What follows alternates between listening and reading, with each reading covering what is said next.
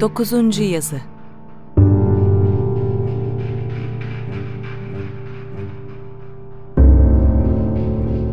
Alışveriş üzerine. Yazan Orhan Deli Orman.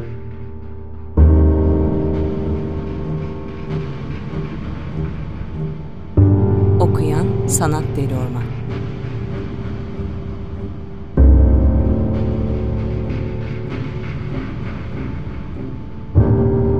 Müzik Batuhan Aker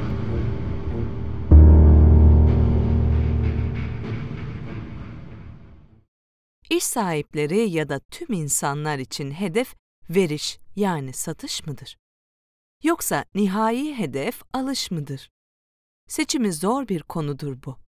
Ancak herkes verişin önce alış kısmını uygulamak zorundadır. Belki önce şuna karar vermelidir.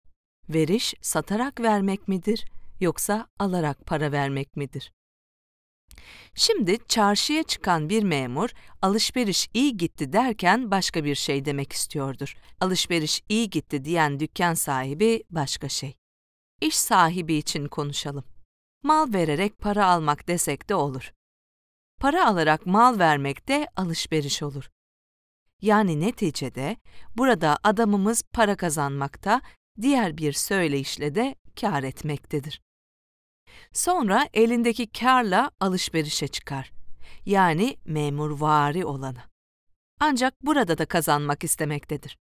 Mesela değerinin yükseleceğinden emin olduğu ve çabuk satılacağını bildiği şeylerden almak ister.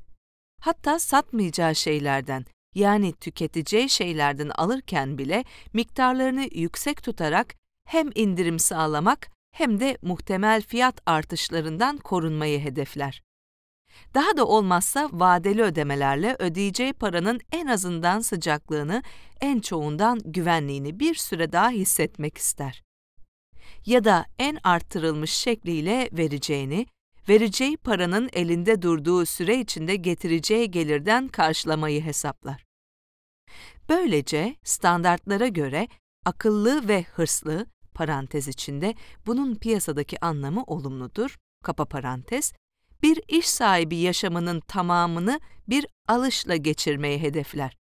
Bu belki tek bir kişi açısından doğru bir hedeftir.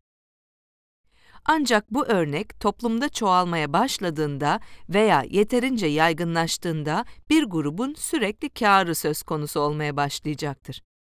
Tabii ki bu sürekli karlılık ikinci bir grubunda sürekli zararına yol açacaktır. Ve konu bir süre sonra söğüşlemeye dönüşür.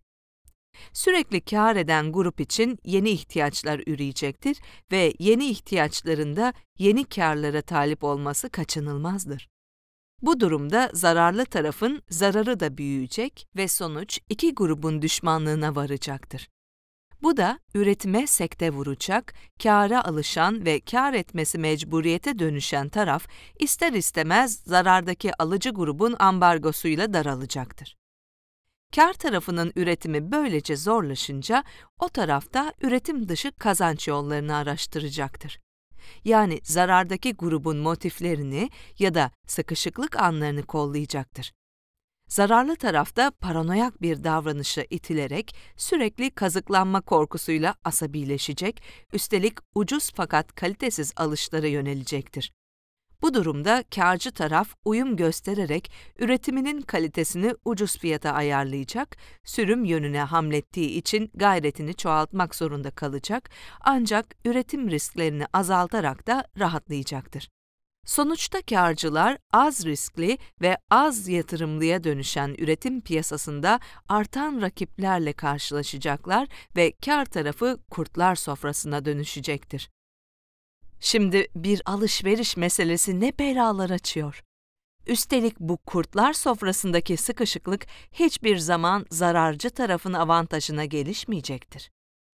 Üretimin tadı ve kârı kaçınca üretmekten ziyade satmanın avantajı gelişecek ve en sonunda herkes satıcı olmaya kalkışınca da karlılıktan ziyade acılar ve saldırganlık baş gösterecektir. Çözüm? Bildiğim kadarıyla çözüm üretimleri mal üretiminden daha ziyadedir. Ancak hep taraflı olmakta ve gittikçe bataklığa sürüklenmektedir.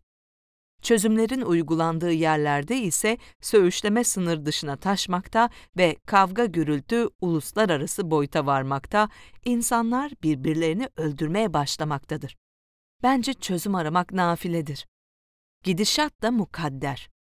Bana kalırsa şu Havva'nın yasak elmayı ısırıp ya da kim ısırdıysa karşı gelmesi biz insanlara epeyce pahalıya mal olmuştur. Her şeyi baştan yanlış kurma cezasına çarptırılmış gibiyiz.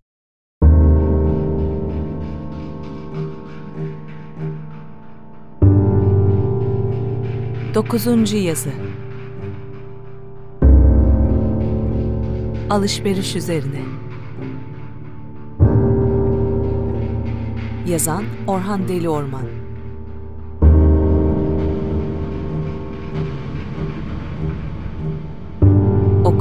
Sanat Deli Orman.